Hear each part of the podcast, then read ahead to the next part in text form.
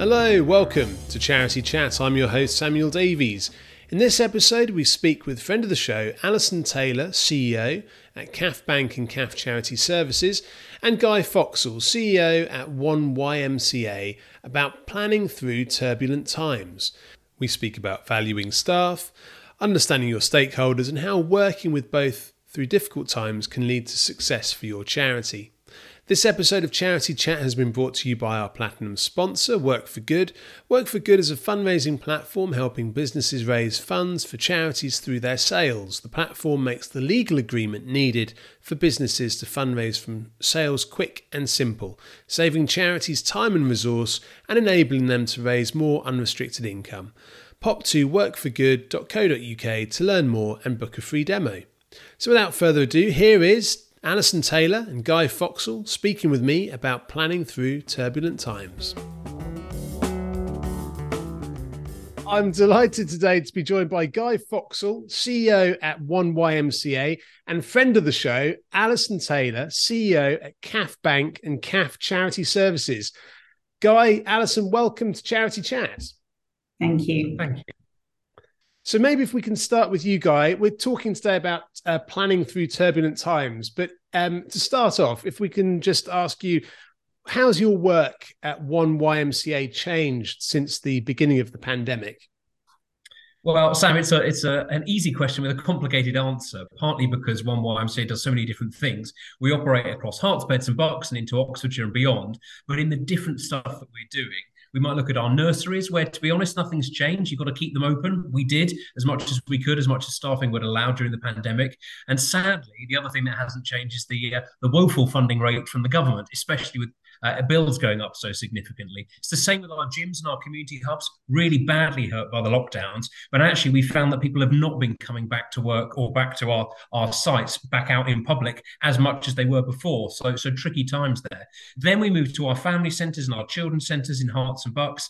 And we did move to a few virtual sessions, which parents were, were interested in. But now we're back face to face and actually seeing much greater demand for specialist services. More parents, sadly, having to choose between heating and eating and making very, very difficult decisions for their families with, uh, with, with almost no good choices. We also run a number of youth clubs across our area, plus overseeing the children and youth work across the 24 RAF bases in the UK. And it's been brilliant seeing more and more young people coming out and using those services. They're loving getting out and about and out of the house, but also showing us that young people's mental health and their overall well-being has been really hit by the pandemic, by the global events, by the political instability, and now I would say that the cost of living crisis being another nail that is starting to hold them down. But we do actually offer some therapeutic services for both children and adults. Uh, we offer domestic abuse and sexual violence support services. They have become increasingly busy during lockdown. Uh, one of the hardest hitting posters that I saw about this really rings true for us was domestic abusers work from home. And actually, that's been one of the scenarios that we have seen a real rise in our services. Thankfully, our team has been there throughout to advise and, if needed, rescue people from their abusers and help them all the way through court cases, which take even longer during the pandemic, and through to some successful prosecutions. Uh, youth counselling was actually an odd one because we transitioned to virtual counselling sessions, do about 5,000 of those a year. And uh, this is a very effective way of doing things. But the most digital generation ever to exist told us they would prefer to meet face to face. So we had to prioritize going back to in person meetings as quickly as possible in order to respond to what our young people were saying.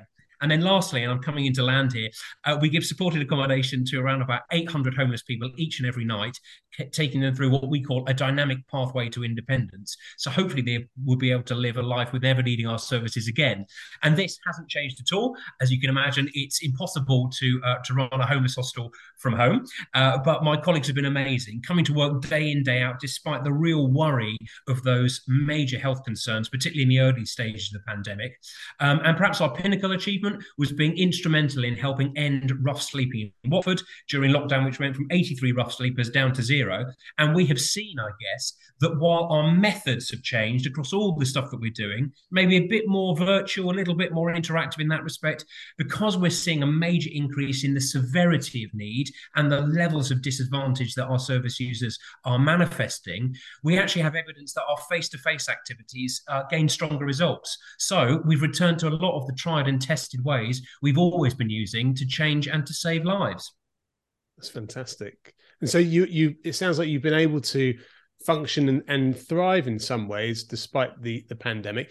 What what's it been like internally? Has has it been has anything changed in terms of um, how you as the CEO kind of talk to your board or communicate with your board or in terms of managing your team? Is has there been any kind of learnings and, and adaptations off the back of the the uh, pandemic? No, it's a good question. I think what I'd probably say is that having gone to the point of virtual meetings, which showed us we could do it, then most people have said, God, we don't want to do very much of this anymore, do we? So that could be a rebellion against having to, to spend so much time in 2D, mm-hmm. but we're just seeing that people want to get back to 3D meetings. And I guess that makes sense, particularly in the, the sector that, that I'm in, in the, in the sort of the, the social and, and charity sector, but I think everywhere, because so much of it is down to relationships. And I think you can only tell so much in a 2D screen. You can't tell I've got a blanket draped over my knees at the moment and I'm wearing my slippers. Uh, you know, there could be all sorts going on in my life. And actually, actually, this little box that I give you to read me and my emotions isn't a very good indication of what's going on in my life. Whereas when you're there in person with someone, a huge percentage of uh, adult and child, and indeed corporate relationships, are between uh, non-verbal cues that we give each other, which is so different from what we say, so different from what we type, and therefore the ability to pick that up in a room in 3D with someone is absolutely vital. And I think our, our colleagues, our trustees, and certainly our service users are saying that face to face matters. We must prioritize it. We must stick with it. Fantastic. That's really interesting. It's, it's, it's I've, I've heard something recently. I can't remember where. It might have been another podcast, so this probably won't make it onto the episode. But the um, that there was there was something about um, the challenges of building consensus um, virtually and that if you're not in the same room with a board for example i think that was the, the example they were using it can be quite difficult to move people to understand and then agree with a, a single direction i don't know how widespread that was whether it's just anecdotal but that's quite interesting um, so alison I, we call you a friend of the show because you've been on before, and CAF have done so many shows with us over the last few years, which we're really grateful for. Um, how have you and your colleagues gone about evaluating and adapting your organizational strategy to take into account the current economic cost of living challenges? No, thanks, Sam. And, and you know, great question because for all of us at CAF, no matter which part of the organization we work in, our sole mission is to support charities both individually but also collectively, the, the sector as a whole. And because we have so many donor relationships as well as charity relationships, we're, we're really right at the, the nexus to bring the two together and and really lean into a crisis of this nature. And, and, and that was very much what we did during the COVID pandemic as well. So I think you know one one key area for us was to get as much information and shared best practice out there as we possibly could. We launched the cost of living hub on our cafonline.org website. There is so much information on there for charities about fundraising, identifying new donors, um, managing costs, in particular managing energy costs. There's a great piece from Ethical Property Foundation on there um, with, with, lots of practical advice um, and, and digital fundraising, social media strategies. You name it, we have tried to put as much information together as we as we can that charities can can lean into. And then, of course, alongside that, we, we do a lot of research at, at CAF with um, polling both charities and donors monthly. And we use that research, yes, to help inform charities and, and um, what's going on in the sector and, and some strategies that they might like to try, but also as a basis of our advocacy for government and public sector sector bodies more broadly. Um, and we've in particular lent behind increasing support over energy costs, which obviously fundamental for so many charities, um, for improving access to gift aid, um, and you know looking into to tax reform, particularly around VAT rules for, for charities. So, so trying to do as many practical things there as we as we can from a, um, a policy and, and government perspective. And then I think across our donor base, both individual and corporate, uh, really trying to advocate the need to give more where, where people can um, and make sure that people are giving in the most effective way possible. So again, back to gift aid and payroll giving, the most efficient route that they can take. and also I think really fundamental at the moment, being prepared to give to unrestricted funds. You know, we see so many um, very generous donations going, going out for specific projects. But at the moment, I think so many charities just need to cover these higher than expected operational costs. We're doing a lot around grant making. We launched a three million pound Keystone Fund for, and, and that is all about funding operational costs for small charities. There will be the next phase of that fairly shortly. Um, and then for the bank, it's really around what more support can we give to our customers. So how do we keep our charges lower? We reduced our, our account fee. Um, how can we pay more for savings? And most importantly, I, I, think probably of all, how do we support our borrowers? Um, because you know, absolutely key for CAF Bank is to get more affordable lending out to charities that that need it. Um, but then, of course, in a, in a time like this where funding is all under under pressure and, and financing costs are going up, you know, we want to make sure that we are as flexible as we possibly can be and, and support our borrowers come what may. And so we've just written out to everybody who who who's um, who we have a loan in place with to make sure that they know that that support's there. Fantastic, and it sounds like the a, a big part of your work is is listening to what your um, stakeholders are, are, are, feeling and what their how their lives are and the kind of feedback they're able to give you. And we've talked a bit on the podcast about um, kind of how charities can try and develop their conversations with their supporters and their beneficiaries. Do you have any, I suppose, kind of general kind of views regarding how your teams go about uh, building relationships with your um, stakeholders? Is there a kind of a um, do you have is, is it kind of embedded within your kind of training and learning within your own team? It it it is. Um, but I would say as well though that I think each charity's situation is different, and you know we, we need to respond to each set of circumstances in a in a very unique way you know, if you take our um, research into charity sentiment at the moment, I think many would say there's a high degree of nervousness over what the financial outlook is for the for the next X months. You know, but equally there are there are other charities who are actually fundraising very well, whose existing donor base are uh, are, are, giving more because they see the need. So there is a very mixed picture out there, and I think each set of different circumstances needs needs a different response from us, and, and and that's what I hope we try our best to give. Well, I know that every time I've called CAF, I've had a good customer service um, response. So I've, you know, it's it's, it's delighted to hear that. things, yeah, absolutely. You know, it's, it's really good.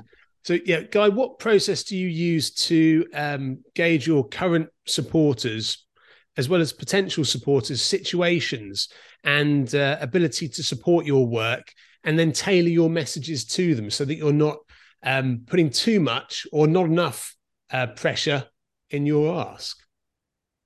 Well, actually, Sam, it's quite an easy answer because we don't have very many supporters. Uh, so that, what that does mean is, if you're listening to this podcast and fancy getting involved, then you should definitely do that, and you can you can add to our small number. It's oneymca.org slash support dash us. However, for the people who do support us, they're actually a small enough group that it does mean that we can speak with many of them individually, especially if they're one of our new corporate Connect Club members, and that is really for businesses who are interested in being involved, and that means that that that sort of personal. I'm talking, you know, really practical stuff of a cup of coffee uh, or a breakfast or something, two things that have happened, uh, you know, in the last few days uh, alone, uh, that's so much better than the email or, as I say, the, the 2D uh, relationship, because we're trying to go above that to another dimension, as it were. And that means that we can find out what they're particularly passionate about within the charity, what they can potentially afford to support, and even if they can't support us right away, they usually know someone who can. And that's one of the things that hasn't changed during the pandemic and the lockdown and the, um, the you know the cost of living. There's still networks out there, there's still relationships. And we've had some brilliant meeting rooms donated to us for free, sponsorship of staff events, uh, and of course the the regular one-off and uh, significant donations that make all these the difference in the tough times. Um, so we're not seeing that people at this stage are really battening down the hatches. And generally, if they were able to support us a little bit in the past, they're still able to support us now. Um, we also hope that for our individuals and uh, both the donors and perhaps the volunteers, so we've got loads of people who volunteer their time. We've got occasional newsletters and updates on our website too. But at this stage, we haven't gone for massively nuanced uh, interactions. We're hoping that the strength of our message of the lives that we're changing and saving will actually hit home with all of our supporters and encourage them to stay involved in whatever way they got involved. So some people want to support the work we're doing with perhaps uh, domestic abuse survivors. Others want to support the homelessness work we're doing. Others just have an eye for young people and what might be going on there. We're also finding that um, our local authorities, both at district level and at county level, are being really supportive. Wherever there's spare money, not that there is much spare money, but they are responding and meeting that need. It's the same with the government. Some of their funding streams are open and are being able to be accessed. And in fact, to your earlier point that you were discussing with Alison, uh, CAF actually lent us uh, nine million pounds for us to be redoing uh, one of our hostels, and it was great to get the letter from those guys uh, saying, you know, talk to us, and that's exactly what we'll be doing because, like many charities, we've got the chance to, you know, what we do over this next year is going to set us up for the coming years. And there's a danger sometimes when crisis hits that we cut too deeply, which will then stop us getting back up again and, and motoring when perhaps some of this this current crisis starts to to level out. So it's a mixed bag for us, but we find that those face-to-face and personal interactions are the thing which is helping us develop the ask that we make to these users, uh, these these supporters, and make sure that what we're asking for isn't so uh, outrageous that it makes them feel guilty about not being able to respond. And do do you think that the I suppose the the times in which we're living in this is obviously a very difficult time for a lot of people. Probably most people are thinking about their own personal finances and what might be coming up down the line. But do you think that kind of sense of introspection and and then I suppose the the possible uh, time then and the the the um, pressure maybe for organizations to think about those types of things there's an opportunity there for charities to maybe improve the way that they are engaging with supporters and being a bit more empathic towards supporters than they might have been prior to these arguably more difficult times? No, it's a good question. I'm sure at some point there'll be some research and data that, that either uh, proves what I'm going to say is complete rubbish or that it's vaguely accurate. Uh, but my sense is that in general, organizations and people who already had a philanthropic mindset, when things get tougher, they dig deeper and give more. So what we're in is a scenario where potentially charities like ours can do a better job, as I think you're implying, of, of of opening the door, that window to volunteering or to giving, which says your money, your support could achieve this during the, these difficult times. And businesses love that because they can put it on their website, but people love it in their hearts because they can feel that they are making a difference. They know where their money's gone and what it's been spent of, and they can see an outcome at the end of it. And I do think all charities could do that better, but particularly some of the, the local and regional charities like ourselves who don't have the budget or perhaps even the, the, the marketing, uh, you know, pros that we see in some of the, the, the, larger national charities. We do need to learn from that. We need to connect with our donors in increasingly strong ways, and we've got to be even better at uh, delivering that. But I have to say, some of the areas that we've been growing most significantly in our sort of fundraising and, and partnership uh, areas has been really facilitated by some of the people in our corporate connect club because they're telling us what businesses want to see and what they need. You know, they're telling us don't bother with a champagne reception. We'd rather it was, you know, fizzy water and plastic cups, and we got to spend our money on the right sort of thing. So the schmoozing isn't important. Mm. Actually, meeting some service users is, or hearing their stories, because that's what you know gets us. That's what enables us to say, "I want to support that. I need to get involved." So I think this is one of those opportunities where, as the need increases, and perhaps people's pockets are feeling a little bit more empty, there is still that opportunity to do a better job of showcasing how we are intervening and and making an impact on that need. Because I still think people who are going to give a tenner during easy times are still probably going to give a tenner during tough times. I think I think our um, I couldn't agree more with what you're just saying there, Guy, and I think our research absolutely does back that up. Um, and and you know more will as we as we release our December research, which I'm I'm not allowed to front run, but clearly am slightly. Um, I think I think that will really evidence that. Um, and we also we we did some work with pro bono economics, and and I think that they um, really highlighted that to get new donors on board and and and really um, yeah, giving regularly that that that is about seven times the cost of working with your existing donor base. And I mean, we would all know that it would be a lot a lot more, but I didn't imagine seven times would be the the multiple. Um, and I think I think there's a real, you know, we can't all endlessly keep revisiting the same population of, of givers, but I, I think um, it does it does really underline that need to look after the existing donor base for sure. And do you do you get the sense, Alison, from um, what you've been doing around um, innovation and that in that charities are either having more capacity or, or being uh, pushed or uh, getting more board buy-in because given the situation that we're in currently to try new things and, and test new things and in some cases succeed in those new things I think for many that that is true, but it's equally difficult if you're very limited resources. You're you're going to be cautious about trying new things that, that might not work. I think that's just human nature for for many, mm. And I, think that is is harder for smaller charities as as well to really um, you know just got less flexibility and, and less rewarding to to do that. Um, probably one of the biggest challenges at the moment. I feel that people in the sector are more and more stretched. And you know, we're all trying to do more with less, and, and a lot of our people are bearing the brunt of that. Um, you know, and I, I think that's a dynamic that we're only just emerging from one crisis in, in which we've probably relied on people's goodwill to keep the show on the road and we can't launch straight into another one and, and have the same dynamics for our staff base. So I, I, think that that's something that charities across the board and ourselves included, you we've got to be quite mindful of that. So, Alison, as CEO, how do you balance the needs of your of the beneficiaries, the charities and others that you're working with, with the needs of your staff, and how do you navigate the best way of supporting both those groups?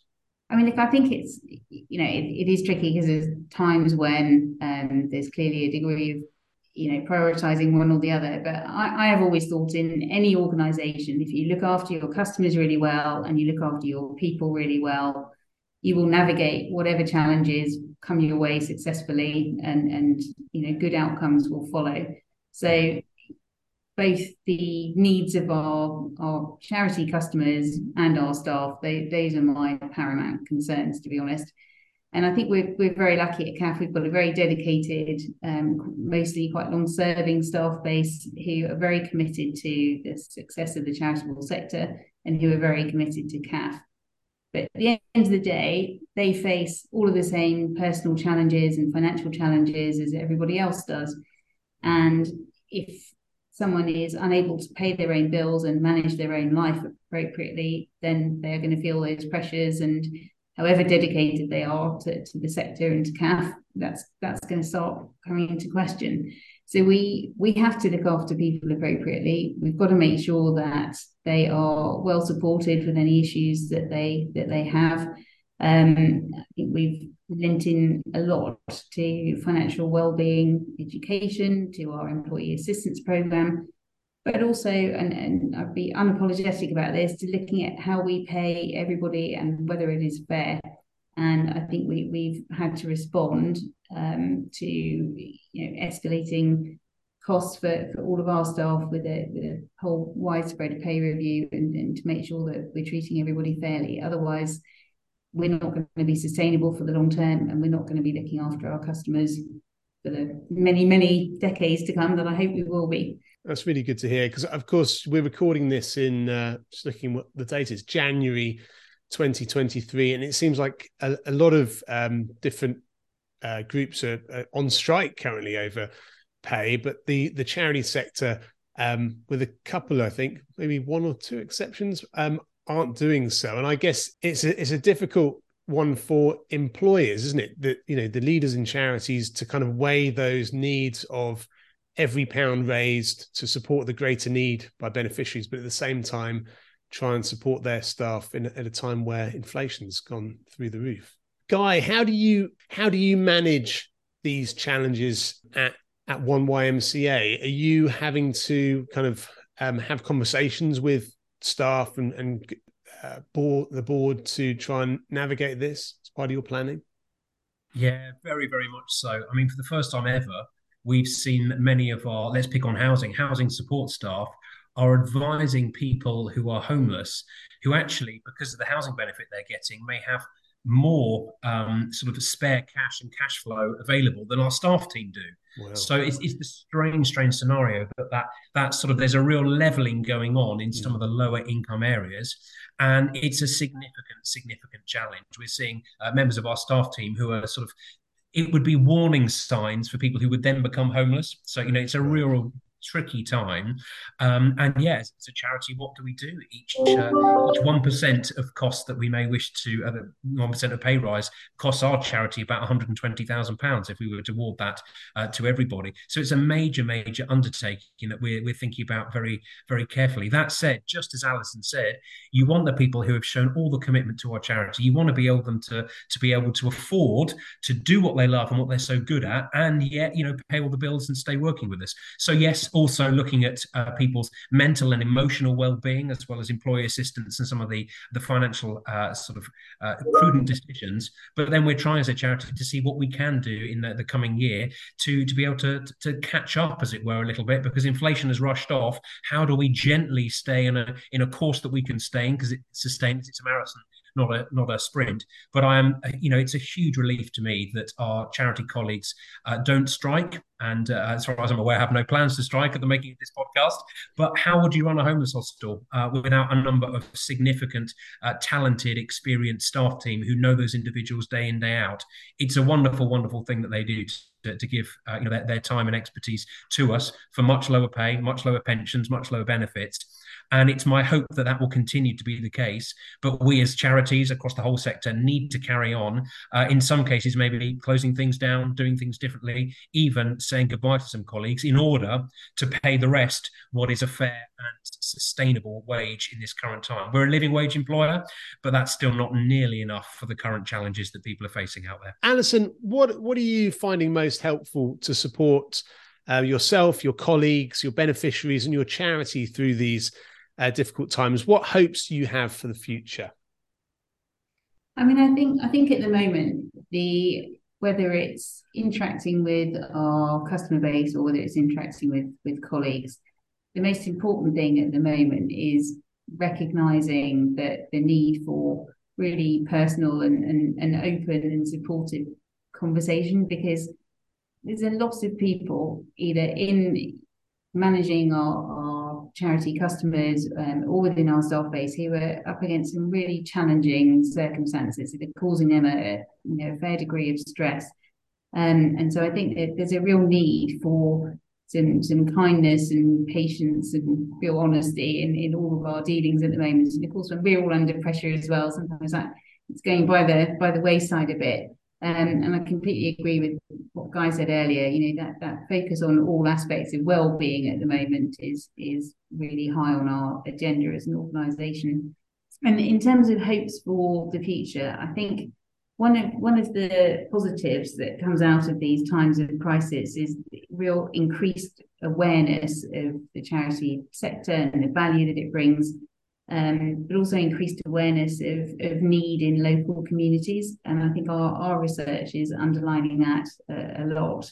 So I think I'm I am hopeful that despite all of their challenges, that, that, that people will come together and, and support the sector and support individual charities strongly through this this crisis, and that this might mark a tipping point where we're able to get charities to, to the table um, in discussions with government earlier um, on policy changes and on you know, really contributing to the solutions to a lot of these these challenges that we face as a as a country at this point. Because you know there's a lot talked all the time about public and private sector working together but actually it's charities that are often the, the first line of defense when things go wrong and it would be so much better if they were at the at the table for discussions in public and private sector from the get-go and and really able to design their part in being that first line rather than just being the recipient of it So that that's my real hope at this point that that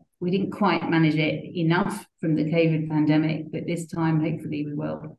Fantastic. And Guy, for you, how's your what's your your hope over the next few years for your organisation and the work that you're you're doing? Well, I mean, part of what you've um, you've been asking is in relation to how we we sort of support our staff, and certainly, uh, you know, I've got a fabulous team of colleagues who are very supportive of me and each other. We're backed up by thoughtful and wise trustees, so there's no shortage of help out there. Um, but I think it's a, a bit like Alison saying, it's a real conundrum that in many respects, charities have or are developing the answers. Now, I'm incredibly blessed to be part of uh, the oldest and largest youth charity in the world, the YMCA. And so there are another 100 CEOs out there just in the UK alone, some of the sharpest and most creative minds in the sector. And those are people who uh, I can trust to share almost anything and they can critique and speak honestly into my thinking and my decisions. So I'm not operating in a, a lonely vacuum, which I think can be a real danger for CEOs, especially when times are tough and when we don't have all the answers. But that encouragement and support, I think, is the sort of thing that together we could create some really interesting ideas to the challenges out there. I guess everything I said at the start of the, of the show in terms of uh, outlining the increasing need, that sounds quite bleak, but I think there is real cause for hope. And we see this working with young people. One of those hopes is going to be partly realised by the, the £9 million loan from CAF to create a 100 bed hostel. So that's a start of the process because these guys go on to great things when they leave our services. But more widely, I think we have seen that, that people, and particularly young people, um, that when we've got behind them and supported them to independence, they then have an amazing ability to bounce back and to do incredible things. So, from my perspective, I'm full of hope that all the challenges that we see around us, whether that's societal, environmental, financial, that these things are going to be tackled by the younger generation. In fact, the generation that we're raising, that YMCA is supporting right now, and our charity in particular can help bring those voices and those ideas and those calls for change to government and to policymakers. And I think that's a really hopeful message, which is that the people that we're raising and supporting, they will sort out some of the mistakes mistakes that we've made or haven't gone far enough in. And from my perspective, that would be, yeah, a strong hope that we can do enough that gets those voices to be heard by the people who are making those massive decisions before um, they get too much older. Because to be honest, the ideas are there already the solutions are there to be found by the people who are inheriting uh, this world uh, after us, this community after us. And it's my hope that we can do more to get those voices into places of power and influence to start bringing uh, alongside the sorts of change that our communities need to see if they're going to belong, contribute, and thrive to the society that we're building together. Fantastic.